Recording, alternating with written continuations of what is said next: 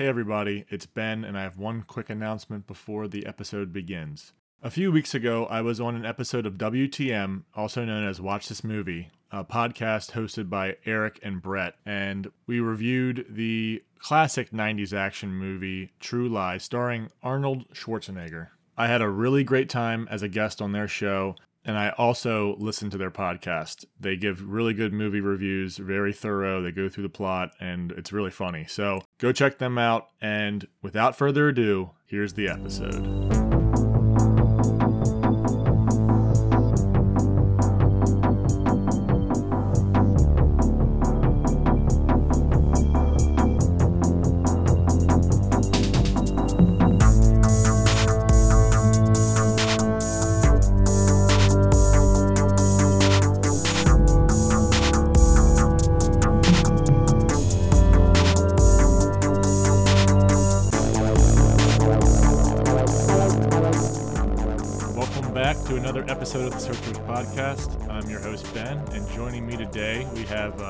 As usual, at least per the last couple episodes, Mr. Kevin Chan.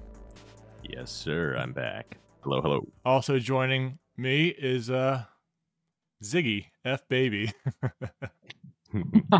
Yes, Chris, I'm back Chris. after after missing the last episode You, ba- with uh you you I bailed on bailed us. and you guys friend you guys Joe. actually had with Joe. Yes. Mhm. Yes. Um Uh, so I'm I'm looking forward I'm looking forward to listening to that one. Um I'm sure you guys had a lot of good stuff to talk about. And uh speaking of guests, we have another one, two episodes in a row. Um and it, this is a friend of mine um who I've known since the COVID days, early on in 2020. Met in a film group. Um he's a great guy. We talk a lot. Um, and actually, we recently did a Frankenheimer retrospective, as mentioned in past episodes here on the podcast. So I'm I'm happy to introduce everybody to Nick Langdon, who is um, not only a friend, but he's also someone from Australia. I can, I can be two things at cool. once. Yeah, Thanks, Yeah. much, thanks so much, guys. Great to be here. Great. yeah, happy to have you, Nick. and Nick was actually, I think, our first mailbag. So you, Yes, you send a mailbag yes, in, um, you. you might get invited on. yeah. I mean, it's a great one-to-one ratio. No, um, uh, Chris was soliciting um listener feedback, so I listened to a few episodes and uh, enjoyed what I heard and uh, jotted down a few thoughts, which you uh, would then read on air. and I tried to uh, uh, do a ho- horrible accent, and I apologize for that. Apology gratefully accepted too. Um, but uh, yeah, Yeah. Chris. Well, I guess Nick. Uh, what uh, what are we watching today? I think, I think we're just doing that from now on. Guests are, with within reason, allowed to pick the movie we're gonna review. So, uh, Nick, what are we? uh, what did we watch for you? Yeah, well, or interestingly, like the inspiration for this one actually does come from Chris because he is such an Alfred Hitchcock fan as well. So the movie that we're watching, or that we watched, I should say, is um, Richard Franklin's 1981 thriller Road Games. And the sort of he Richard Franklin is the um, sort of the was the ultimate Hitchcock fan. He was this Australian guy, and he said he saw Psycho when he was twelve, and it changed his life, and he wanted to become a director. And he was actually at um, USC, um, University of Southern California Film School, in the late '60s, and he sort of tried to get a print of Rope to show and ended up having to contact Hitchcock's office and ended up speaking to Hitchcock himself. And you visit him on the set of a movie that you have previously covered, Topaz. That was um, Mhm. so um, Mm. Richard Franklin was essentially, as a young student, stalking Alfred Hitchcock, and he got him to come to USC and give a talk. And uh, they actually remained friends up until um, Hitch's death in 1980. So, if you've seen any other sort of Richard Franklin's films, he's uh, he is actually such a Hitchcock fan. He ended up actually directing Psycho 2. But the origin of this particular one comes from his previous Australian film, the 1978 telekinetic thriller Patrick. And that was written by another very interesting guy called Everett de Roche, an American who got a job with the Queensland Public Service and moved out here when he was a fairly young man, but got bored with his government job and started submitting spec television scripts for cop shows that were being filmed in Australia in the 1970s. And he quickly got a became a, a TV writer and then sort of moved into feature films. So so Everett de Roche and Richard Franklin collaborated on this uh, telekinetic thriller, Patrick, which Quentin Tarantino is a huge fan of. Um, he gushes over that, and there's a specific reference to Patrick in um, Kill Bill Volume One, if you're interested in that. And so Richard Franklin then showed Everett de Roche the script for Alfred Hitchcock's uh, Rear Window as an example of just how he wanted scripts to be formatted.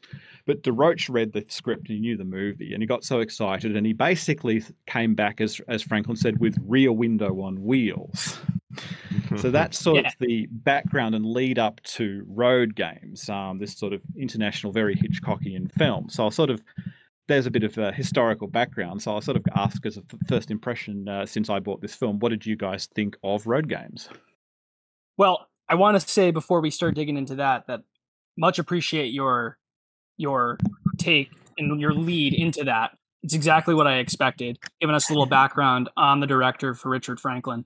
Um, you know, it's funny, and I appreciate the fact that you recommended this because of my affinity for Hitchcock. So that is that is duly noted, um, as we've talked about in past episodes. Um, but I, I, my first impression when while you know while watching, my live impression was, I I saw and felt the Rear Window vibe, but I was actually feeling um, Spielberg's Duel, which I think other people make that connection to that film. I haven't read too many of the reviews for this movie, but um, it feels very duel esque. If you guys have seen that, I'm I'm not exactly sure. but in the re- I've been yes. meaning to see Duel. Oh no, yes. really, really. I, I actually rewatched Duel about a year ago, and it's fantastic. Really, really holds up. And you know, great, I've got a lot movie. of issues with latter day Spielberg, but man, he was a lean, tight filmmaker in the, the 70s. That was his debut correct? It was, yeah. Yeah, yeah. It was a solid debut, and it's oh. a, as you say, a tight film. It's it is very good, very well made. Um, but Kevin, Ben, what did you guys think? First impressions. I was gonna say, uh, you know, I didn't really look into the trivia regarding Richard Franklin's uh, filmography, so I didn't know the uh, very stark and close knit Hitchcock connections. But I did, as I was watching the movie, I did see the hints toward Hitchcock, and I was wondering how fast Hitchcock's name would be dropped once we started recording this episode, and I think you guys beat me to it. So uh, yeah, it's very it's it's quite Hitchcockian, and I I do think I, I like I like the movie by the way. Um, okay. I do think that you see the the similarities to you know Hitchcock's style. However, I do think that Richard Franklin has he's got more of an inclination to tease the audience but never make fun of you.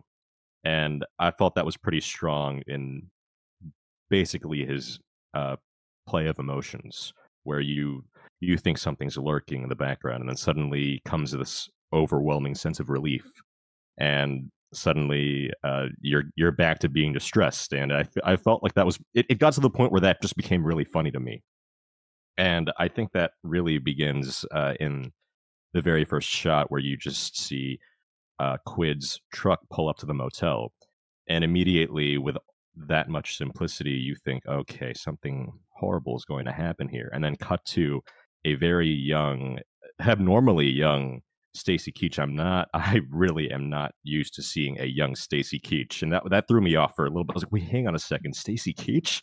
I didn't even look at the cast before uh, before starting this film. But once you see him and he starts talking, suddenly a, a very overwhelming sense of relief comes over you. And it, it felt very unnatural, but also very, I don't know, very strong. And it's not really often you get to see that in in a filmmaker's style. So yeah, I, I think I, are...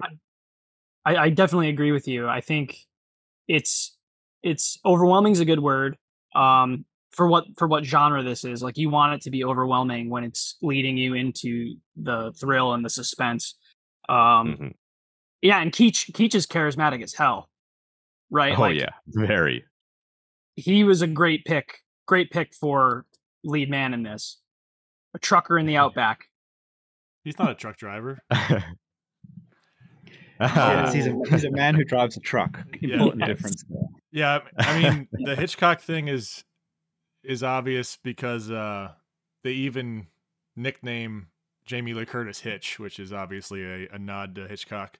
Um, and then you have the, the magazine. So I was kind of thrown off because so so Chris has uh well we'll just keep dropping it, name dropping it because Chris can't help himself, and I'll just do it for him. I, I watched it on Tubi, of course, and before I press play, I mean the first thing it says I think is the genre is it might say thriller first, but then it says horror, and I'm was kind of thrown off because I'm expecting all this. I'm watching this movie and I'm expecting all this. Uh, you know, just for, horror to me just means scary, and to me it's this movie wasn't scary. It was it was thrilling, and I mean, I think uh, doing a little bit of research, this movie, uh, Nick, correct me if I'm wrong, was kind of marketed as a horror movie. It was it was marketed as a slasher, and that kind of played into why it didn't do so well with the expected audiences at the time. Yeah, that could be a part of it. The movie was fantastically unsuccessful in Australia. Um, and again, I'm not sure why. It is sort of again, it's because of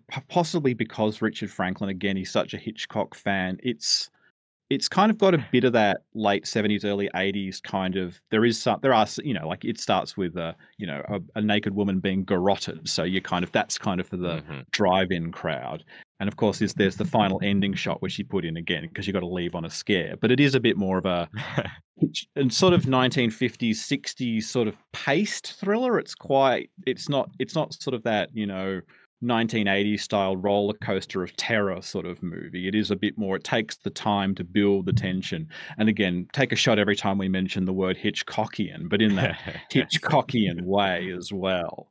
So yeah, yeah, I I, I would um that it it- it sort of does feel a bit of a film out of time as well, and the marketing was fascinating too. And again, like I'll just say that my introduction to this film was through. Have you guys seen the 2008 documentary "Not Quite Hollywood" about the history of Australian exploitation films? Have heard of it, but I have no- not. have not seen it. yeah.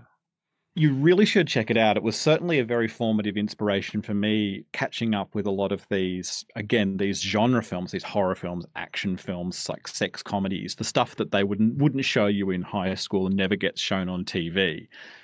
Um, and again, Quentin Tarantino is one of the talking heads, and he was just gushing about how much he loved this film as well too. And it was um, the way the, about the slasher thing too. Actually, Chris and I we watched a previous. I mentioned the writer Everett DeRoche. We watched the uh, 1979 film Snapshot, which is this again. Yes. It's a more of a psychological thriller, but it was sold to the US to the drive-ins under the very misleading title "The Day After Halloween."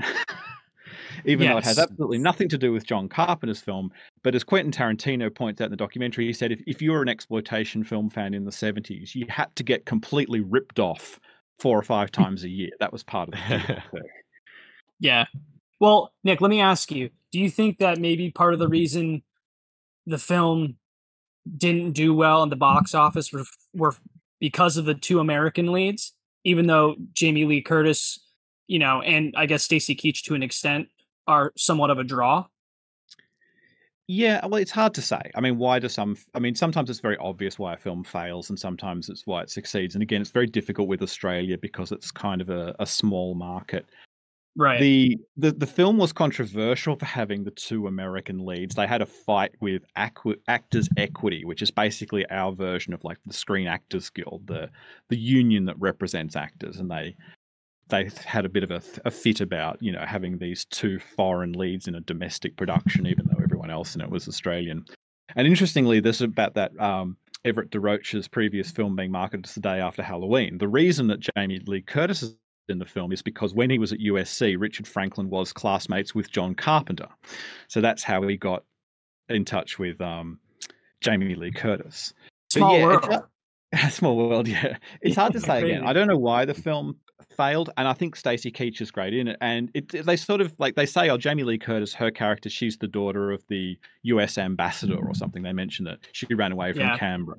And if you've ever been to Canberra, you'd want to run away too. It's like Washington D.C. without the culture and the charm. Um, so before we move on, since you brought up that um, what was it called? Not quite Hollywood, the documentary. Not quite Hollywood, yeah. So I'm assuming Brian Trenchard Smith is somehow mentioned in that. Yes, uh, he's a he's a very big part. Are you a fan of uh, his? So I made the connection watching this movie. Um, I'm not spoiling anything, but Mr. Smith, I guess, or Mr. Jones, played by Grant Page, was a stunt coordinator and stuntman, and he. Uh, the connection I'm making is that he worked on a movie called The Man from Hong Kong, which starred Jimmy Wang Yu, another. It's an exploitation movie from the 70s, and uh, Sammo Sammo Hung was in that movie. So I just kind of made this connection, like, what the hell? Yep. He's in that. He's working with Sammo, and now he's working on this movie. Uh, and he was on the stunt coordinator for Mad Max. So kind of kind of an important guy. Yeah, Sammo Hung was the action, like the, the the fight choreographer for Man from Hong Kong. I can't recommend that film highly enough. And I know you like your 1970s Hong Kong films. I, I own it on. I own the uh, Region A Blu-ray from Twilight Time, so I, I like it. Yeah. And um, I, I I I did meet Brian Trenchard Smith a few years ago. He was hosting a matinee double bill of two of his films, BMX Bandits and Frog Dreaming. Frog Dreaming was another film actually written by Everett DeRoche. All the connections. Cool. DeRoche So keep it- popping up. Yeah, It's- it- yeah. the Australian industry is very very small. I think is the Mhm. Oh, that could be the takeaway. Fair enough. Just mentioning Grant Page, he I don't think he says a word in the entire movie. The uh the spoiler, the killer at the end. You know, you find out he's the killer and you see his face finally. Um he was in a movie I know I have not seen. I have it on my watch list or I guess he starred in it called Stunt Rock and I'm sure you've seen it, Nick. I have. Um, Okay, it's yeah. not actually a, really a film. It's basically a compilation of stunts from other movies mixed with a very rudimentary story, mixed with performances of a rock band who do magic tricks called Sorcery. Um, Yeah. If you're if you're interested in Grant Page, uh, Brian Trenchard Smith also directed another film called um, Death Cheaters, uh, which is an actual proper film that co-stars Grant Page, and he plays a stuntman in that. Appositely enough, um, and that's sort of like there was that genre of like in the late 70s early 80s with movies like hooper and the stuntman it was called like stunt exploitation as well so stunt rock is kind of iconic but uh, death cheaters is uh, again if you really want to talk obscure australian films that's one to check out Okay. That's Uh, cool. Are there any? Well, since we're on this topic and we're gonna move on real quick, uh, are there any other kung fu exploitation movies that are just like you gotta watch this because I'm I'm down. not so much like the kung fu one no um, and of course that was a co-production with like hong kong Yeah. so like y- uh, Mhm. yeah, George, that- George Lazenby's the the villain, so it's He is, got all yeah. the oh. it's got a bunch of big names. Yeah, I just had to had to throw in my Hong Kong hat because I I love that stuff. It That's a great inevitable. connection. It's a great connection, Ben. So the last thing I wanted to say about my initial, you know, um, watching this, I, I do get a lot of the Hitchcockian kind of paranoia uh, with the focus on, um, I forget his first name, but Quid, uh, Stacy Keach's Patrick. character, Patrick. Yeah, Patrick Quid. Yeah. I get a lot of that. I like the um, the psychological part where he, you know where, when he's driving the truck at night and no sleep, that kind of stuff. I love that. I mean, that, it it really built, like you said, it at the beginning of the movie. You have this, you know, the first person gets murdered, and then kind of nothing really happens for like a long time, and it's just slowly increasing the temperature until you get to that, uh, you know, till it's starting to bake, whatever, whatever kind of. The world the world feels lived in. Like when you meet Keach, you you feel like you belong in the cab with him a little bit. Like Mhm. he's just he knows the world that he's a part of. He's he's not a, he's a truck driver, but he's not. Um and you know when he He's a man who solilo- drives when he truck. yeah. And when he soliloquies with with his dog in the cab too, like he just the dude just grabs it by the reins. So and I I have Love it. like three scenes written down, and one of them, the first one is this is one of the soliloquies. Uh, is, is it okay if I play that now? Yeah. yeah, by all means. Hello. Been away on holiday, eh? Lovely. Hmm. To Warrnambool. Fred Frugal and his wife Frida. Frida Frugal. But she's a real dragon. You should have turned right at the last left turn. I told you, but you never listened. Poor guy. I bet he's an accountant. Maybe a school teacher. That's just what a great example. Perfect. It's perfect. I have a couple more scenes, but uh, I, I, you got- you brought that up. Stacy Keach, his just monologue with himself is like just so cozy, and I'm like you, like you said, uh, Chris, you wish you were in the cab with him having these conversations. Like, Yeah. Yeah. The very dude is so casual. Yeah, it's effort it's effortless. He's so casual and he's he's his own character. Like he's he's a unique character Mhm. in this genre for sure. Like I would be able to refer to this guy when talking like film at large.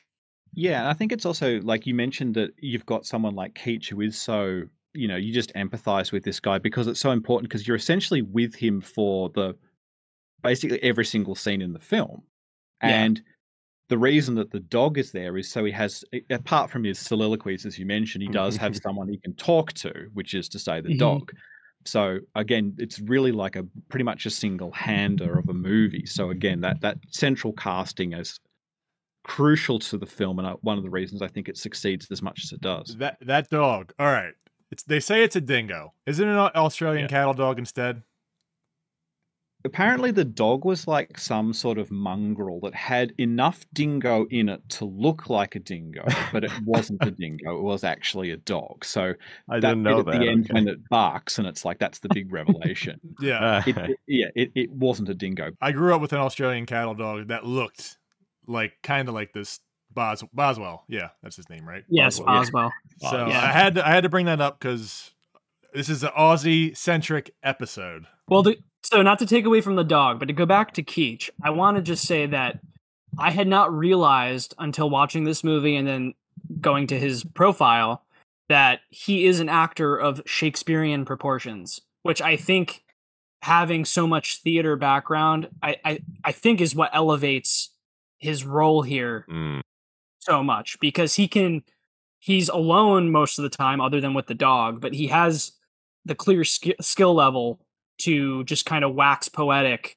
on mundane things um and i i personally sort of think that's a that's a trait of the shakespeare shakespeare theater in general I would agree. Yeah, I would agree, Chris. Because I mean, with Shakespeare, of course, you're you're hitting the melodramatic levels with as much energy as you can muster. So I would think that a role like this would be. Yeah.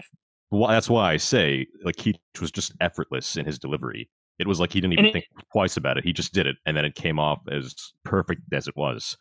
So, and i'm not going to you know. say i'm not to say there's iambic pentameter or anything like that in here in here but to go to go to that last scene he- the way he just says like frida frugal you know like he's he's Mm. playing with words and it just works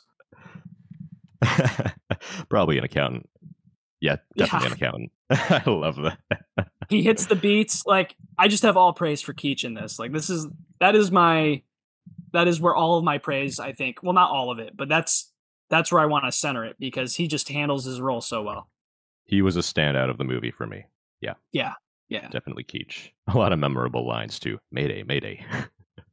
I, I don't know. I, I could go on and on, but I won't. It's And they put the the the the, fun, the, the the sort of the cheapest joke, but it's still very good in the trailer. In the trailer, when he's looking at the guy with all the balls and says, "Now there's a man with balls." there's But the way that he- Yeah. it's a cheesy line, but he the way he sells it, it's like it's almost with admiration, and again, just that that delivery. And I said, if you're going to spend like hundred minutes in a basically a truck cab with this guy, it better be Yeah. someone that you like. he's Right. he's amused with himself which is cool you know um but And also, since, you, goes since you brought up Duel before about that sort of like what are the, we talk we're joking about that repeated jo- line of you know a man who drives a truck and not a truck driver, but what are the cliches about truck drivers, especially the way they're often depicted in films? You don't Yes. tend to see many heroic truck drivers. Yeah, that's Mhm. that's totally true. And I think if you say the word or the words truck driver to your usual person or everyday person, they probably have a derogatory picture in their head. As you know, it's it's not going to be um what's the word? It's not going to be an impressive picture. It's right? Truck drivers are usually kind of like low on the Yeah. totem pole. And even in the film, he was basically saying, I don't pop pills because he's sort of pushing back against the cliches of his Yes. industry and he's, he's reciting poetry. Yes. Um, so there's sort of maybe there's a merge between the actor and the character there that, that you know, well, gosh, they- theatrical background makes for a more more theatrical truck driver. there's a, there's another great line that just popped into my head when he gets pulled over by the cops and the guy goes, "What are y'all hauling?" And he goes, "Pigs." like I just I it's just perfect, perfect. Um, but so to go, Kevin mentioned this right from the get go. You said the the words tongue in cheek in relation to Hitchcock, and Uh-huh, Yeah. Franklin is totally aware of that aspect of Hitch's oeuvre and his skill set here too, because we're talking about the dialogue and Keach's performance, and that that just all melds together pretty fluidly. And Hitchcock Mhm. Hitchcock loved to be tongue in cheek. Um, maybe not Oh, yeah. so much, maybe not so much in an obvious sense, but when he played with those marital and sexual themes, um, he he got very playful.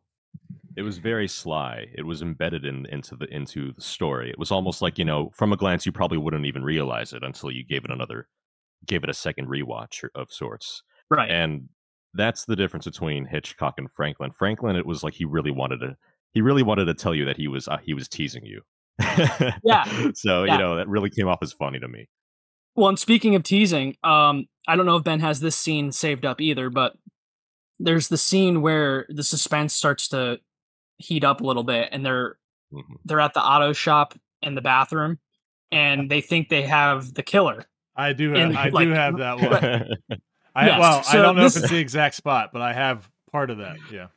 So this scene, they think they have the killer because they see the van, and he's with Jamie Lee Curtis now, so he's with Hitch, and Mhm. they're like, okay, we're gonna get this guy. But this this whole scene plays out, and he he they think that he's in the bathroom and not in the van. So she she goes to the van to see what she can find, and he stays at the door. And it's really kind of funny. Like it's suspenseful, but like Keach goes in and out of the bathroom like five times with the dog hand, trying to catch this guy with his pants down, literally.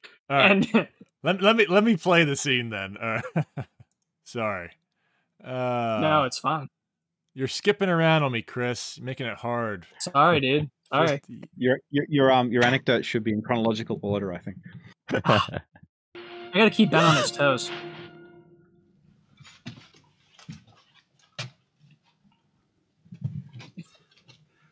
You know, there's no way out except down the S bend or through me, cowboy. I'm talking to you, Mr. Smith, or frickin' Jones, or whatever your name is.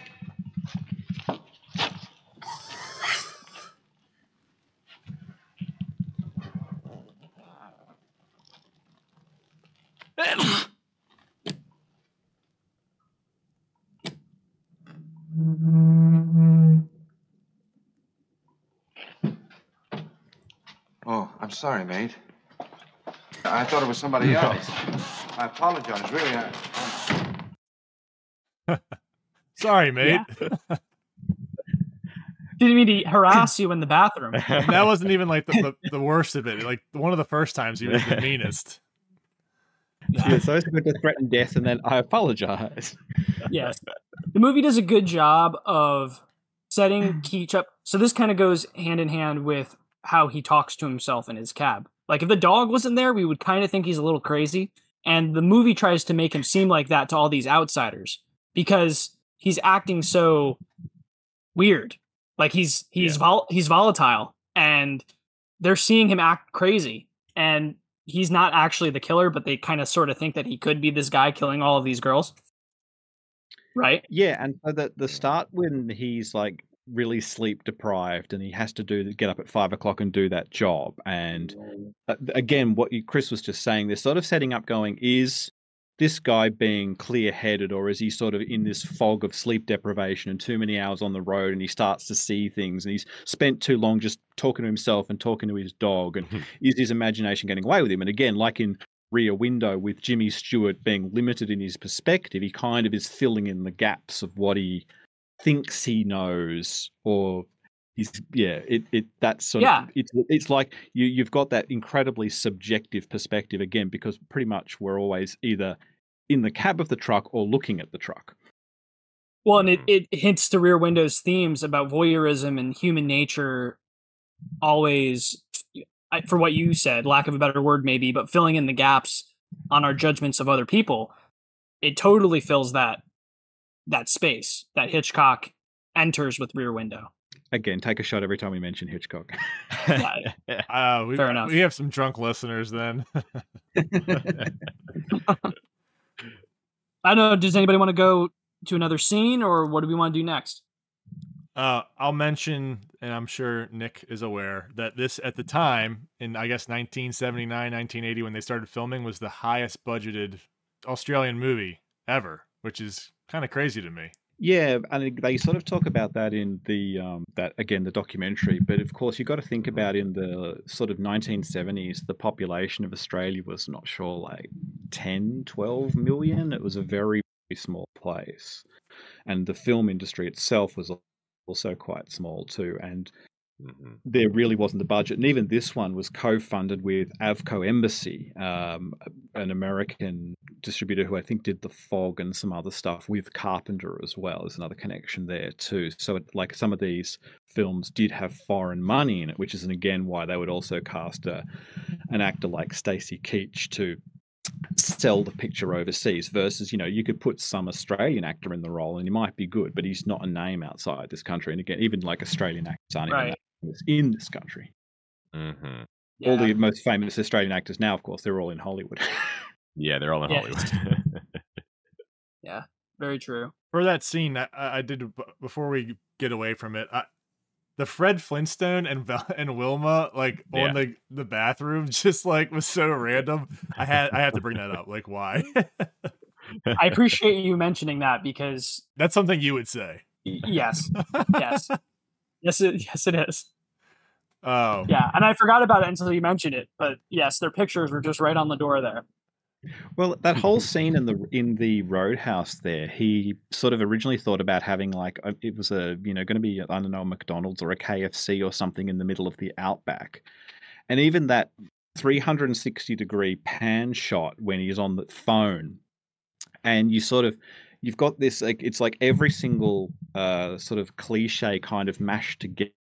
So you've got this weird artwork on the wall of like the Aboriginal people of Australia being enslaved, but then there's uh, you know American pinball machines as well, and then there's Coca Cola, and there's all of these sort of you know the idea of like American capitalism in the middle of European Australia in the middle of this vast Mhm. continent as well, and this sort of that's that scene. He built that whole roadhouse set here in Melbourne just to sort of throw as much visual interest as possible in that one shot because so much of the movie is very empty and spare. You've got the loneliness of the road and these massive shots of like the Nullarbor plain, just the like one vehicle and then just sort of nothingness. And that's what the drive to Perth is like. You know, it's sort of almost like 4,000 kilometers of nothing. Yeah, and I read in the trivia that the movie's inaccurate in that way with uh, how long it would have taken him to get to Perth. Um, because I think it's like the movie takes place over like half a day, and I think the drive to Perth would take like a day and a half driving Well, no, straight it- or something like that. lot, it, it would take a lot longer because again the uh, the different they said the Australia is about the same size as the lower 48 states of the US. And Okay, Melbourne okay. and Perth are on opposite sides. So this would essentially be like driving from, you know, New York to Seattle or California. Something. Yeah, okay. California. You couldn't. Uh, it it would be days and days and days, but they didn't shoot all of that too. So it's sort of more that he starts around Melbourne and then they get to the Nullarbor, skipping the entire state of South Australia, which is a place that would, be, you know, and South Australia, if you don't know, it's maybe twice the size of Texas. It's a very large place. Okay. Okay. and this is Gotcha. back. This is back in the '80s when I'm assuming the highways were not as good as they are now. Like in the U.S., like you didn't just in the '70s and '80s, it took three or four days. Now you can probably do it with two drivers, two truck drivers, in like a night, two nights probably. It's like I have a friend that Mhm. drove there in a car, not a truck, but I think 38 hours they got there from from my side of Maryland to uh, California. But who would want to do that? Only crazy people, right? Yeah, yeah, and Yeah, I, I have to say, I I appreciate there was some just to bring up the shots because we're talking about the the drive. Um, The is the road really that cro- uh, close to the to the seaside? Because there were some pretty intense shots where it was like right Yeah, on the I mean, they, they they picked the most scenic parts of it too. So that's like what's called the Great Australian Bight, and the the the, the road across does go to, close to the coast there, where you got those dramatic cliffs. A lot more of it is just flat and featureless and dead straight. so they they obviously chose the bits that were of the most visual interest um, to pick. Yeah, fair enough. For the movie, that makes sense. It'd be like filming something in Nebraska here. To throw shade, I- to throw to yeah, throw some that- I- random yeah. shade at Nebraska. Yeah, Now we're gonna get It's hate like- hate mail. I look Well, I forward to mean, I- that. I, I grew Sorry up on like reading like Bill, Bill, Bill Bryson books, and he's incredibly rude about Iowa. He always says that in Iowa you could stand on two phone books and get a view. Uh, Yeah, Whoa. right. Exactly. I like Iowa. Oh, do you? well, he, he was I born love there, so he- he's I- allowed, I was in I was in Des. Moines. Oh, okay. well, he, he, Bill- he's well, got if you don't know. Bill, Bill Bryson, the author, he was born in Des Moines, so he he's like, I can be rude about Iowa because you know He's from there. I'm from there. Yeah, makes well, I say the same thing about California. I can be rude about California too, because you're from there. just as everybody. Yeah. Yeah, Thanks. um, so so Nick, is there anything like obviously this is uh, besides the two leads, which we haven't even really gotten to talk about Jamie Lee yet, but besides the two leads, they're the most un un Australian things in the movie. What are some things in the movie that are like? I guess the director Richard Franklin or somebody on the production like kind of lied about. Like this isn't really an Australian thing that they maybe Took liberties. Yeah. yeah like oh yeah it's really Australian but it's not. Like is there anything that just is glaringly like kind of a, a little lie? There's one funny anecdote. The um, when he gets the you mentioned the pig scene when he gets pulled over by the cops. So that's like there is like highway patrol here, but again, because of the way that Australia is compared with the US, in the sort of up until like the last sort of 20 years, regular kind of cops on the beat didn't carry guns. So in the 1980s, Really? the highway patrol, they might have had a gun in the car, but they wouldn't have worn it on their they didn't have like holstered pistols. So when they Oh, were filming no. that scene, the real cops turned up and their uniforms weren't as cool as the movie cops, and they didn't carry guns like the movie cops did as well. So they were a bit upset about that because fantasy was much better than reality there as well. That's amazing. And another thing too is that um, back to Richard Franklin's previous film Patrick, this also happened with like the original Mad Max. Is that when they sold it to like the drive-ins in the US, they did an American dub of. They dubbed it from English into American English. Mm. And Richard Franklin was very upset about that. So because he had the two US lead, a lot of the every other character has a very sort of pretty thick Australian accent, and there's a lot of very interesting voices there too. Like what is it, Frita, the woman he mentions, uh, the the wife of the accountant Yeah. who he ends up picking up after they have such a fight, she gets kicked out of her, you know, own car. You have a clip so that was quite funny as well. Um, so he sort of played up how Australian it was as sort of a contrast, I said, with these two two weirdly international leads. And it's also interesting too that they never really comment that they're two Americans who've met in the middle of Australia. It's just kind of accepted and sort of moved on. right. But I also Yes. think that could again be part of that the way that said the writer, that American Australian writer Everett DeRoche, he sort of wrote more international films. So and again, I thought it might also be interesting to get sort of see how you look at this because I'm assuming that you guys don't watch as many Australian films as I do. Well, I, I thought so. I thought of that connection with the two leads, but I think the film sort of answers that question when they mention that she is the daughter of the of, of a, U.S. ambassador, right? Um, Yeah. So I I think that that sort of suspended disbelief or whatever you want to call it. I I think that sort of answered it for me. Um, I don't know about you guys. I mean, this movie's definitely not as uh, it's not as Australian as uh, Crocodile Dundee. I mean, come on. No. Which is funny because that was really made again, of course, and Paul Hogan got a job promoting Australia on American television, you know. I love That Paul was- Hogan. Yeah. So I did rewatch Crocodile Dundee recently too, and like they really kind of played that up. But of course, the whole point of Crocodile Dundee, a bit of a sidetrack, was that the you know, he was playing this character, this large and life character called Crocodile Dundee, and that's what attracted, like, you know, the American reporter and the international press. So the whole point of it is, even in the movie, he's ginning up this, you know, very stereotypical outback Aussie character that he sort of played. So you You don't know, have the- you don't actually- have a knife like that? You can buy a knife like that, I'm sure, but oh um, yeah, you know, that's a knife. I love that. Sorry, I, That's a I derailed you. As it goes, Ben with the Australian accent there. yeah, Yeah. um, um, yeah, yeah, I, I, The- people can't resist that line, but it's such an irresistible film. You know, it's cliched as hell, but it's such a good time. I'll defend Crocodile Dundee. I know it's it's it's not fashionable to say that's a good film, but it is. I, I'm sure there's film. plenty of uh, of your sta- statesmen that would be pissed that you said that, that you like that. Like, is it is it hated or loved there? I would assume that's like mixed. Well, I mean, Paul Hogan was an interest. This is a real sidetrack here. He was actually not even an actor. He was a guy who was a painter on the Sydney Harbour Bridge, and he just was on this I- like talent show in the 1960s. And he was such a character, basically as himself. He sort of went from being a painter to a TV comedian pretty much overnight, and so he sort of always played that up. Um, and this is like again if you look at the history of australian film there is this idea of the um, what we call like the cultural cringe that we've always felt a bit inferior in this country that you know our sort of we lacked a lot of culture and then of course when it came to the cinema it's very difficult to compete with Hollywood. So, you know, everyone grows up watching American films and seeing the big production value and the big stars. And then we feel like, and this was what was interesting again. They talk about it in that doco, which again, not quite Hollywood. I encourage everybody to watch. It's really interesting. They talk about in the 1970s, you had the sort of two strains. You had this respectable art house movement, the Australian New Wave, movies like Picnic at Hanging Rock, The Getting of Mm. Wisdom, Breaker Morant, Mo- and raves and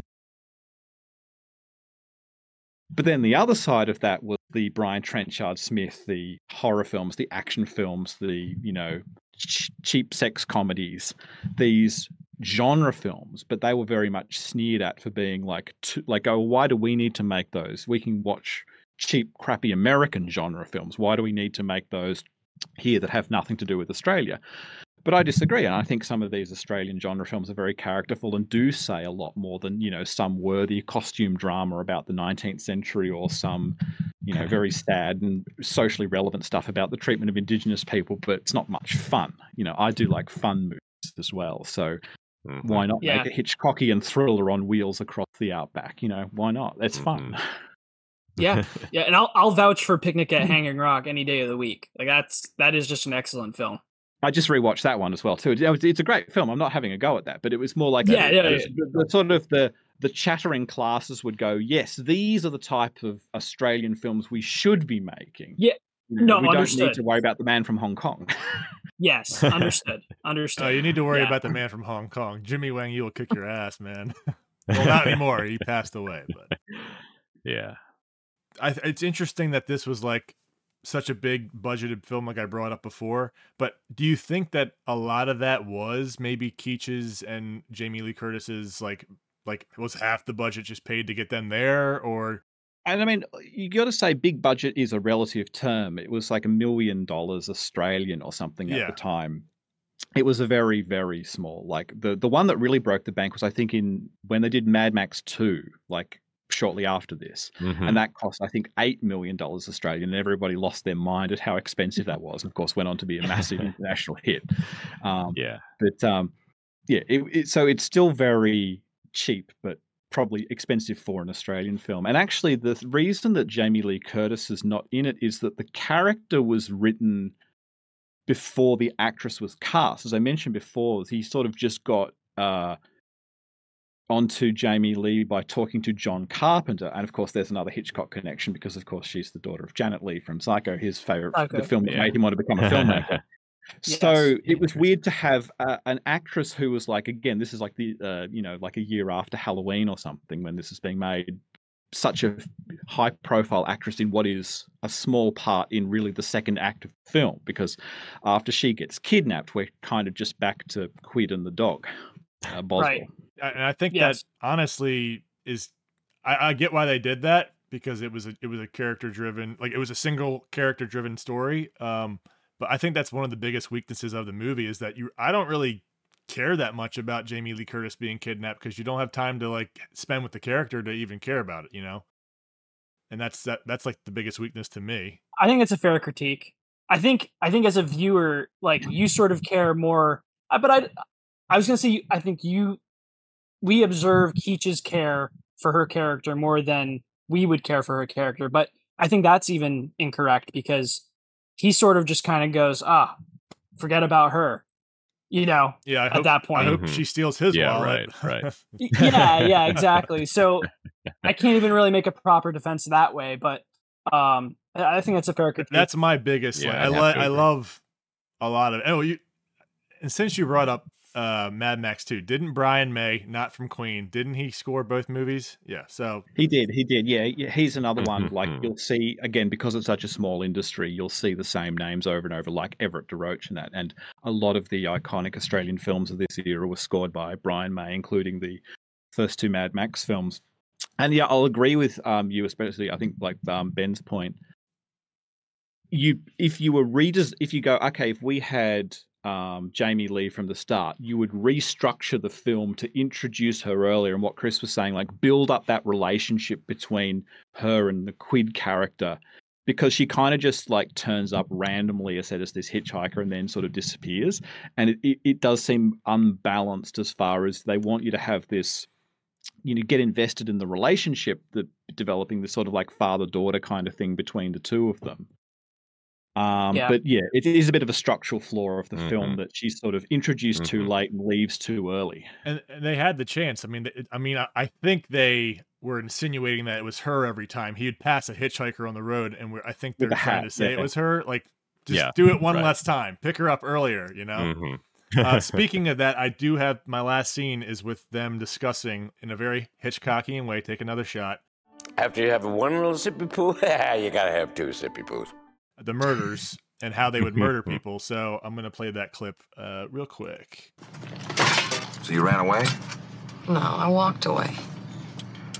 Well, Hitch, don't you think it might be a good idea to call him and let him know that you're all right? God, maybe that's how he gets his rocks off. Your father? No, you're Mr. Smith or Jones. You know, the Boston Strangler was on a sex trip. God, maybe make love to him afterward. Oh, come on. Hitch. Well, why do you think he does it? I don't know. I mean, I really don't know that he does. I mean, let's get carried away about this. Are you kidding? It's the most fun I've had all afternoon. Okay, I've got a game. Good, the Scrabble. cliffs. No? Let's call it the Smith or Jones game. Sounds interesting. All right, now, let's assume that there is a method to his madness, that everything he does is for a logical purpose, right? Okay. Okay, now he's just killed a girl. Did he make love to her first? I don't know. What's the difference? It makes a lot of difference. I think in order to play the game properly, we have to know what he thinks of women. It's my game. Okay, Sherlock. It's the method we're interested in. Now, he's just killed this girl. Now, how does he destroy the evidence? Cuts it up. Yeah, but why? Um. So the pieces won't be found. Yeah, but pieces don't prove anything. I mean, you can put an arm or a leg out with the garbage and it proves nothing, right? It's ridiculous. Yeah, but it's the law. I mean, you can lose an arm or a leg without necessarily being dead, right? Yeah, but, But if you lose your torso, you are definitely dead. But, if you lose your torso, I think you've had it. but, All right, we'll we'll stop it there. Otherwise, we'll keep going. we'll just watch the movie. We'll finish the movie. Yeah.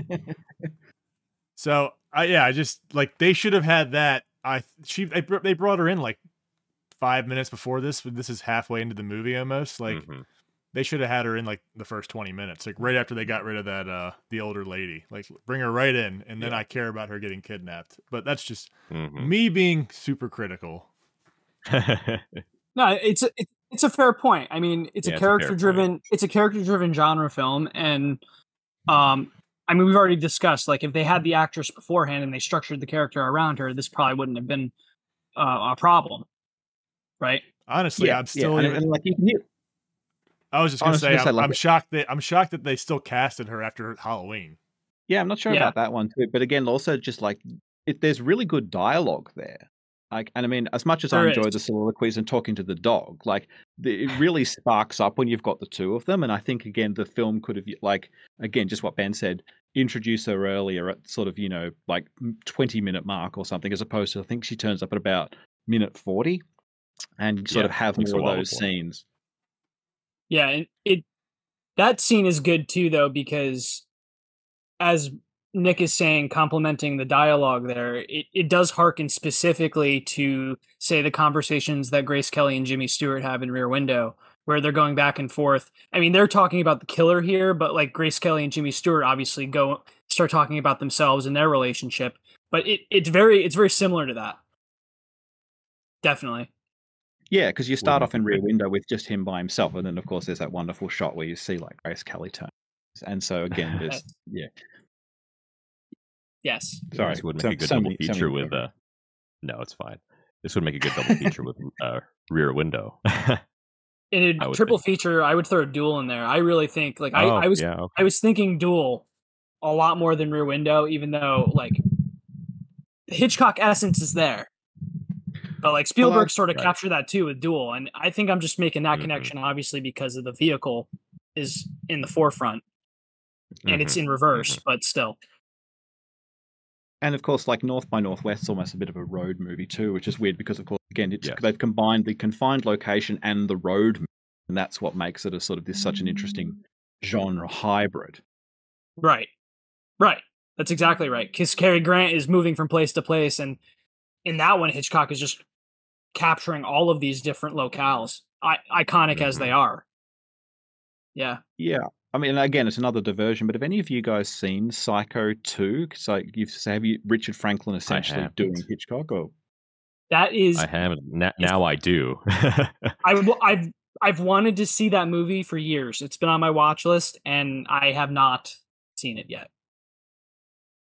Would you Yeah, think? because I want I want that, I want uh, to see. Sorry, not to cut you off, Kevin. I want to see Psycho three Okay. and four too. Not that those are any good or anything, but I've heard good I things about Psycho two.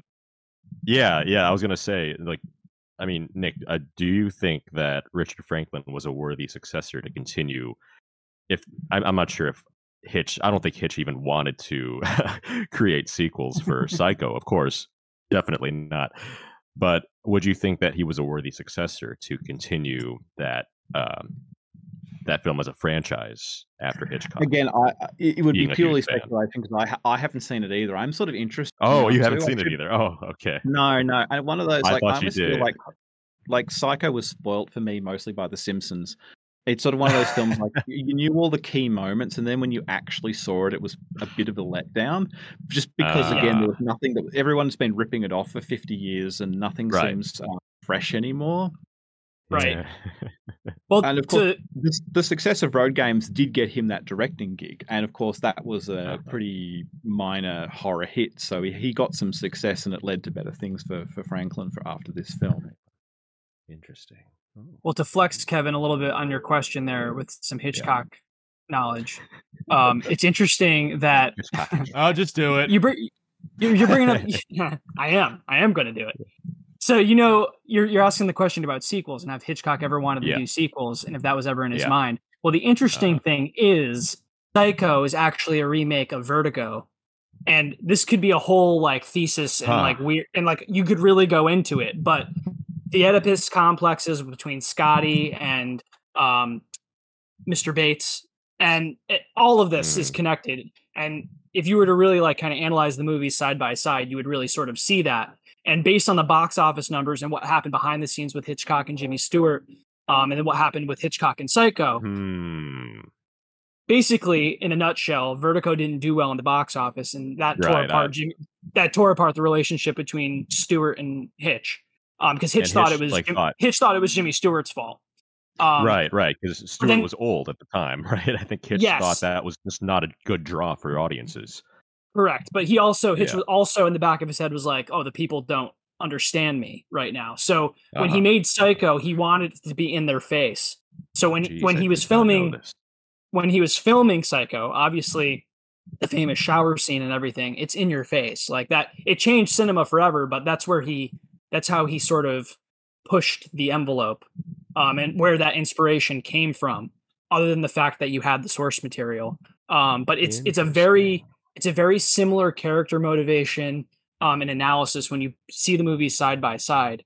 Um, and there, it, you, when I say you can go deep into it, there's there's a lot there. So to go on my tangent here, it's interesting you you phrase the question saying that it, you know if Hitchcock ever wanted to do sequels to Psycho because he was already doing sequels and remakes of his own material while he was alive. Uh-huh. Oh, right. Oh, okay. Well, yes, yes. But- big, big, big piece of trivia there for you. Uh, all right, so it's what a are, big, big yeah. what are we on? Like, are you like everyone's had a handle of whatever is their poison so far, right? Like you said Hitchcock like 30 times. Yeah, that- Wait, that's- Chris. I mean, I know, I, I know that. It, like, I, I think I knew this once, and you just basically reignited that spark in me. But I, yeah, what were the other? Fil- since we're on here now, yes. what were the other films that Hitch had remade? Um, uh, besides Okay. uh, Psycho and Vertigo. if I, well, the obvious one off the top of my head, because I'm not going to remember all of them off the top of my head. He remade a movie called, and I'm probably going to get the order wrong, so I'm not as much of an expert as I claim I am. But um, he made a movie called Mary, and he made a movie called Murder, and they are the exact same movie but done. And I think Oh. they were, and I think that one was actually done within a year of itself because he was so unhappy with the first product, he decided to remake it again. Um, and that was also a difference between what actors he had ac- access to because in one movie Oh, he had Okay. he had all German actors, and then in the remake he was able to do it with English actors. So English actors. yeah, so like that's just one difference, but there's a lot of other things that he had changed between the two movies. Um, So and the reason why, as to why he made he created these remakes or sequels, was because basically of disappointment with his first installment. Well, he Th- famously did that that would- with the man, the man who knew too much. He did the version in the third. Yeah, that yeah, That's an that even- was that's the you, one I that's was an even thinking of, better yeah. example. That's the one I was thinking of. Yeah, yeah, and that was the one I um, was thinking of. that's that's another great example, and that's obviously a remake of the one that he originally did, um, a straight remake. Mm-hmm. Like the titles are the same and everything. Um, but when you start to retread, he liked to retread the same themes. So when you go, Mhm. even though the, sometimes the source material is different, he he still sort of hit upon all of those things that fascinated him, and it didn't doesn't make those movies the same, but um, in a sense, like when we're talking about Vertigo and Psycho, there is some actual hard evidence that those movies are more related than what appears at surface level. Okay. Wow. Yeah.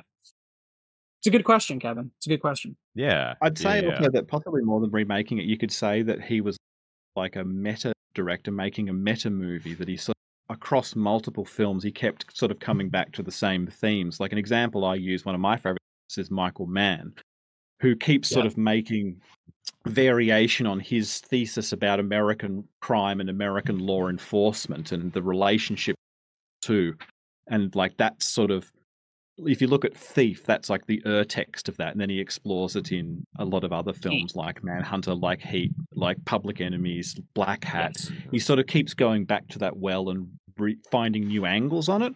And Hitchcock, I would say, was the same thing. He had his certain sessions, Yes. you know, all the tropes that we like to pick on, like you know, domineering mothers and uh, voyeurism and all this sort of stuff. But uh, he he kept sort of working at it from. So you could see that with of um, directors sort of making this like meta movie across their careers. Yeah, it's well And the said, same Nick. thing would same thing would go with let's just do a little callback to our trading post episode chris where you had love affair signed by me and Right. uh, this one i've mentioned multiple times too leo mccarey remade love affair with uh, an affair to remember and shout out to amy because amy likes that movie a lot and she, that's another movie that I, I really need to watch but that's a thing i mean it's interesting to see what directors if they want to pull out something new with a story that they had done from before. I mean, I prefer that over the plethora of remakes and sequels that we get nowadays. People shallow, they just with such a shallow vision trying to remake something like, say, take for example, I don't know, Magnificent Seven, remake it into something. uh, yeah, right. I mean, I haven't seen it, but you know, Well, what, what, what, what's the point? Yeah. I know, Well, to- Ben. I was gonna piss off Ben with that one. to bring this full circle though, to make a recent to make another recent example, it's uh George Miller with Mad Max Fury Road. with Mad right? Max, Like yeah, with Mad Max. reboot like I mean he reboot Yeah. slash remake, remake. however you want to phrase that. Maybe that's a little different, but I mean, yeah, I agree. Like Fury Road is essentially just Mad Max 2. It's the same story about, you know, Max getting Right. dragged into this dispute that he doesn't know and it ends with this big truck chase. It's literally like the same story again. Pretty much Yeah. because the film's yeah. so good, you know, who's complaining? It's the same as as uh, Road Warrior, which is, I Yeah. think, my controversial opinion. I think is the best Mad Max movie. Not Well, Fury that's Road. the It's same- going to be uh, Road. just yeah, it, Were you going to say the same thing, Nick? Oh no, I was actually referring to that, but it's Mad Oh. Max Two in Australia, but it was called the Road Warrior i- internationally because they off- they didn't get Mad Max or they didn't like the name or something. because there was, So- there was no Mad gotcha, Max, yeah. so they, Yeah. you couldn't have Mad Max too. Yeah. good stuff, guys. Nick, Uh, we got anything else? We, we, yeah, I was, gonna, I was gonna ask Nick, what um, where how did you watch this? Did you watch it on Tubi as well, or Uh no, it was um like it's it was on an another Australian streaming service as well. Um, so but a lot of these um again these seventies and eighties exploitation films not the easiest to find. There's a company here called Umbrella who are like sort of Vinegar Syndrome. They do a lot of luxury, you know, high end ray releases of exploitation movies. And they're really good if you want a hard copy. I've got their version of The Man from Hong Kong with all the trimmings. Hmm. But um, as So- far as like online stuff, yes, sometimes these pretty difficult to. Again, there's a success in Australia at all, and it's I don't think it's that really well thought of. Um, and even Franklin, he sort of he had that success in America with Psycho 2, but he uh, after this and Patrick, he sort of never really made another film that sort of bothered mainstream attention. I don't think he made this art house film called Hotel Sorrento that one of those like got good reviews but not particularly, you know, successful or anything. So again, it's sort of I get I find this era of Australian cinema absolutely fascinating. I love watching great to share them as well, but um yeah, they're they're still like younger people, I don't know, that it would be harder to find and um there's not much cultural legacy of those. Like today, a lot of movies get made in Australia, but they often tend to be Hollywood productions taking advantage of the exchange rate tax uh, benefits, locations, and uh, talent right. or these the sort of there's these very dreary kind of you know government arts council funded films that like they're sort of like the the not as interesting version of what I was talking about the Australian New Wave. They tell sort of emotional stories about modern Australia or Australian history, but not many of them are really that at least to me not interesting but that's probably just because i prefer sort of genre films and something a bit more Right. interesting like if it's a, some tale of like divorce and angst in suburban Sydney. Sorry, don't give a shit. Fair enough. You just want to have fun, as you said before. yeah, yeah, and uh, like uh, I'll, I, you know, watch uh, old films or classic Hollywood or you know Hong Kong Yeah. movies. Like, yeah. Mhm. So if it, yeah, so it's hard to say. Like uh, again, that to keep repeating the uh, that not quite Hollywood documentary, it was very important because it did raise awareness of a lot of this sort of again these uh, exploitation films and introduced a lot of titles to uh, a new generation of viewers who obviously like myself weren't even born when this stuff was um, being put out there. So that was a really invaluable service, and I've used that documentary as sort of a kind of like a watch list. I think I've seen about forty of the films that are documented. So it's been really good as a sort of a viewing guide, saying you know these are the films that you might check out. So Very cool. I was just gonna. I like how I asked Nick a question and we get from A to Z, and I'm like, he's so quick, man. um, I was just gonna plug the Indicator Powerhouse film. I like that you uh you brought up Umbrella. I don't own any Region B stuff because I don't feel like getting a Region free player. But clearly, Nick, you are a uh, a Blu-ray or physical media collector like Kevin and I. You have a sickness as well. yeah. Yeah. not so much lately. Um, again, spe- spe- working where I do, uh, money's been a bit tight the last few years, so it's been a bit eased back on the collecting. Another friend of and I's, Max, he buys like Region B Blu-rays. Uh, he was actually just telling me last night he's getting uh, Hercules Returns, which is this amazing cult Australian comedy film from 1992. That I- again I really recommend if you want something Returns. Very uh, outre and Australian. Yeah, it sounds that sounds amazing. Maybe, sounds maybe. I should ask you guys sort of what's your experience with Australian films in general and this sort of era of genre or exploitation films. Have you seen? We obviously know about the Man from been mentioned several times, but have you seen any of the other sort of again action horror films or like whatever from this era? You know, I can't name that many off the top of my head, but uh, Nick, you and Chris mentioned Picnic and Hanging Rock, right? And that was uh, that's one that I've seen and one that I, like you, Nick, need to revisit. But apart from that, uh, stuff from say George Miller, of course, who we've already mentioned, and Peter Weir, Wire, I don't, even- don't even Weir. know how to pronounce Peter. Weir. Weir, yeah, not that much apart from them not that much but I, I i can i can see kind of a similar aesthetic like through a very grimy and dirty lens is employed by uh, richard franklin it, it, it is quite similar to the way george miller shoots his films or really it might just be a a genetic trait as attributed to uh, australian films sort of a sepia tone if you guys know what i mean Yeah. Yeah. Yeah, and and Nick, I mean, you and I collabed on uh, Snapshot, um, which you have already mentioned. Kevin already mentioned Peter Weir. Now, is is Weir Australian or is he British? he is. Yeah, Yeah. He- He is Australian. he's Yeah. So I mean, You've I was gonna mention the, the plumber by The him as Plumber. well. yes, I was about to bring that one up. So for for Kevin and Ben, as a good recommendation, um, The Plumber is a good movie. Um, plumber okay it's that's also labeled as a horror. It's more of like a psychological thriller, right, Nick? That's probably Yeah, more accurate. Also, like again, very Hitchcockian because it just about all takes place in one apartment. Yes. Yes, exactly. It's a one locale okay sort of I sort of ordeal. It's it's very fascinating and it's a it's a very thematically rich as far as observing um like the social classes um of Australia, but it's sort of more universal than that um in a way. Just wrote it down adding that Yeah. to the watch list okay the plumber Yeah. Well- so that's and, and then sorry, and before Ben goes, the only other growing up, the only main connection I had with Australia was Quigley Down Under with Tom Selleck, and Just um, had to take it from it's- Ah. Just had to steal I- my I- thunder. okay, you were you were about to say it. You were about to say it. I should have just let you talk. But go go ahead. which is You not a ahead which is not a western.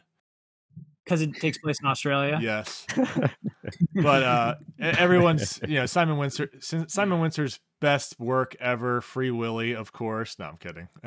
it's it's lonesome. You know what? You bring up Wincer. Lonesome Dove. Lonesome Dove is great.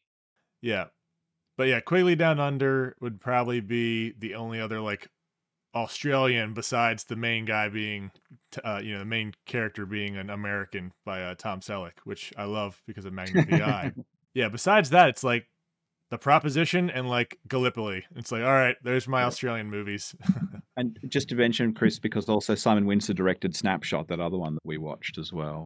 That's right. That's how he came up in our conversation too. Yeah. Because um, I was like, I've seen that name before, and then I had seen he did, he did the Phantom with Billy Zane.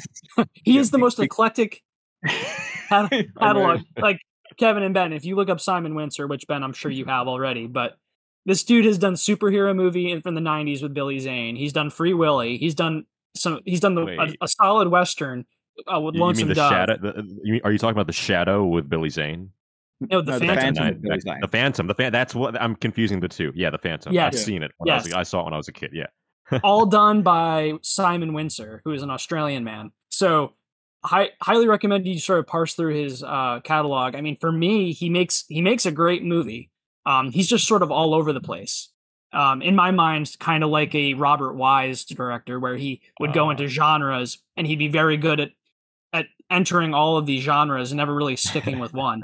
Um, really, sort of the only kind of comparison I can make. Yeah, exactly, exactly. Anthony Mann kind of sounds like Kind of like Anthony Mann. Yeah, Well, that kind of yeah, Rob- reminds me.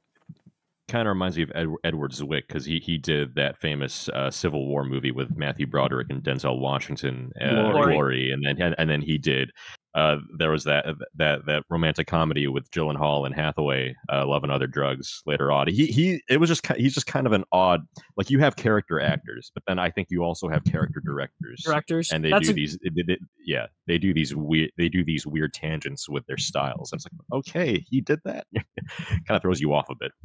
Yeah, it's crazy.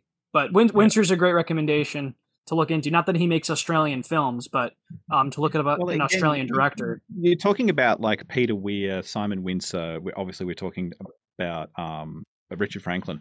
The common denominator with all of these is that they started off in Australia and then moved to Hollywood because, again, that's the center of the filmmaking. Right. and that's where the money is. And you know again you're talking about such a small audience here and very scant chances for success. So yeah it's like and um it- you might also like you'll see um famous other names like cinematographers or something. Like uh, if you watch like predator and you see like don uh, the cinematographer donald mcalpine was it? Um he was uh, started off in australian films too and uh Okay. so many like big names in uh, in in like Hollywood got their start in Australia, but then they moved to Hollywood as well too. So Peter, again, Peter Jackson is Peter Jackson Australian? Peter in- well, he's Jackson. New Zealand. He's New Zealand, he never left. He He's New- he was the He one always stayed who- there. He Yep. Okay. stayed there. He made Hollywood come to him, and basically kickstarted the Ah, film industry to the extent you know, like now, like James Cameron lives in New Zealand, and he makes there. So, Gotcha. but, That's but the actually kind of Australian cool. ones they had to leave. That's all the money. All the money's in Hollywood. Well, at least it was. I don't know how it's Yeah. going now. yeah, yeah. I think we're. It sounds like Chris was ready to rec- uh, to rate a, a, a few minutes ago. Uh, I'm ready Yeah. to rate too, but I, I do want to say Yes, thank thank you very much, uh, Nick, for the recommendation for Road Games 1981, yeah. also known as, oddly enough, in other countries, truck driver. Makes no sense because he's not a truck driver. he's a man who drives a truck. Yes. Yes. And maybe we Yeah. plug your your uh, social media, Nick. Would you like to tell the people? We didn't rate Chris. Mm. I know, but we can plug them first. All right, if you want to plug, yeah, That's I'm- illogical. Yeah. No. Uh, No. I'm, Letterboxd. I'm, a- I'm at Letterboxd, uh, giving many, many long opinions of films, most of them involving John Frank. I spent like um, the- I just wrote Yes. two thousand words on uh, the Path to War. wow. Yeah. But uh, yeah, and also if, if anyone's interested in my uh, you know writings on politics and history, uh, I can be found at uh, a stand defiant on Substack as well too, and there's a link to that on my Letterboxd page. So I'm trying to get some All uh, trying to do some actual professional writing as well as you know just tossing on about movies. And we'll we'll put the uh I'll put the link in the description of the episode, so they'll, they'll have the link. Thanks, thanks, thanks Yeah. for that. Yep. All right, so Yeah. Thanks for coming on, Nick. Nick, you uh provide your rating first for uh road games. Yeah, so I'm at sort of three and a half out of five for this one. The other thing that we sort of, again, if you wanted to get into the weeds of it, that because, even though it was a, an expensive film for Australia at the time, it still had fell behind when because of this the complexities of shooting all across the Nullarbor Plain, all across Australia. A lot of stuff had to get cut out, and as we discussed before, I think with that sort of you have an actress like Jamie Lee Curtis not particularly well used. You, there should have been perhaps a rewrite once she was cast to expand her role. So I really enjoy the film. I think it's very distinctive, and there's lots to like about it. So I'm at three and a half. Um, not quite a four star movie, but pretty close. Mm-hmm. Mm-hmm. It's ingrained so in Nick's head too. It's three and a half stars out of five. Just He's just, got, yeah, just he's for good- got that rating Some system. some listeners are like three and a half out of ten. You were just praising it, you know. So no, no, out of five. Yes, yeah, yeah, Seven. yeah. AKA seven out of ten for Yeah. Nick. seven. Oh, do you do out of ten? Yeah. yeah, just Yeah. whatever. It's all good. All right, Okay. Kevin. We do it because Ben wants to be done that way. My turn. It's gonna have to be the same as Nick's. It's a seven out of ten as well. Yeah. Chris. and I'm I'm actually I'm on board with them. Um, Keach is the man, and he's almost Mm-hmm. the reason that I want to rate this higher. Um, but yes, this is a seven out of ten movie. I think all the way any way you cut it. All right. Well, I guess I'm not the most positive anymore. Uh, I'm I'm going six six six and a half. I, I just I didn't really mention it, but I think the the finale with the the f- the final fight was a little too abrupt and lame for me. It was just a little. I'm like, come on, you got Mm. Grant Page, you gotta have some better stunts in there, but it's all good. So yeah, si- he- he's a, he he wanted to do the world's slowest chase, uh, so that's why he gets stuck in the alleyway and they they're sort of crawling. But again, because of losing days of shooting, he couldn't quite get all that he wanted the climax as well. And I agree, it's a bit underwhelming. Yeah, It- but you know, we didn't even get to talk about the climax, and it's it's really freaking fascinating that it just takes place in an alley. He's just trying to ram a truck in Yeah. this really tight space, and it's a very peculiar sequence. I mean, Oh. the movie's free for our American listeners on Tubi. They should go watch it. This is a recommend. It's a six point nine, which is still a recommend for the searcher score. Nice. Six. Yeah. Wow. That's still that's still a watch. Yeah, nice. Still Chris. watch. Nice, Chris. it's on Yeah, it's on I- Tubi and it's on it's on YouTube as well. If you are subscribed to YouTube. oh, it's on if you YouTube. There you YouTube go. Yeah, it's on YouTube. Yeah. So if you want to avoid the Tubi commercials, you can watch it on YouTube. Awesome. Well, Support Tubi. yes. yeah. Yeah, Watch, I'm a watch. big fan, of, big, big fan of Tubi. Chris, Yeah. Chris wants us to watch the commercials so that Tubi stays alive. Yeah. Do it. I watched it on Oh, Tubi. man. I, I, I won't lie. Um, Yeah. But yeah, So again, thank you very much, Chris, for inviting Nick on. Well, Nick kind of asked, but uh, I'll, I'll thank Chris anyway for hooking, hooking us up with a, uh, that. a very good guest. Uh, we would probably have Nick back in the future because, you know, Australian accents make everything better. Like the episode is just so much better. It's, it's already better. Yeah, yeah. Yeah. Thank, thanks so much for Thank the for coming uh, on, invite. Um, it was great to talk about this, and uh, again, you know, get uh, an international perspective on these films as well. So uh, yeah, thanks, thanks Yeah. so much for having me on. We Yeah, actually, you, for Nick. as small as our audience is, we actually do have a bit of a foreign. We have a foreign audience a little bit, which is kind of cool. So Because I'm so cultured Yeah. and sophisticated.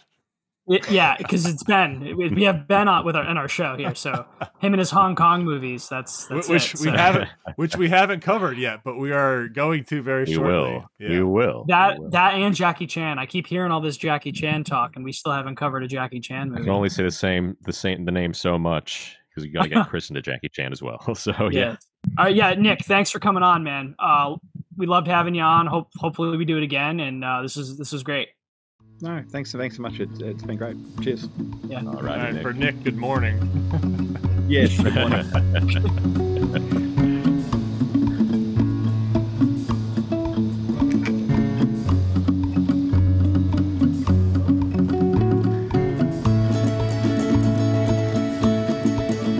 Thanks for listening to the Searchers Podcast.